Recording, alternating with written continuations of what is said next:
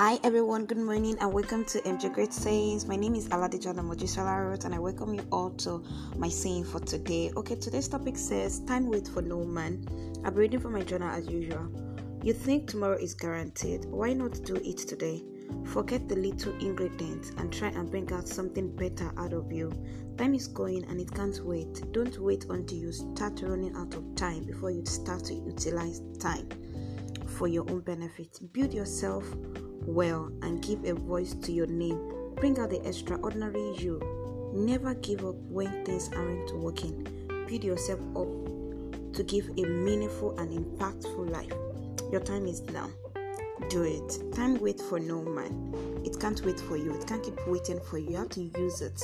Don't wait until you are so old, less uh, uh, ability, and inability to also do what you are meant to do.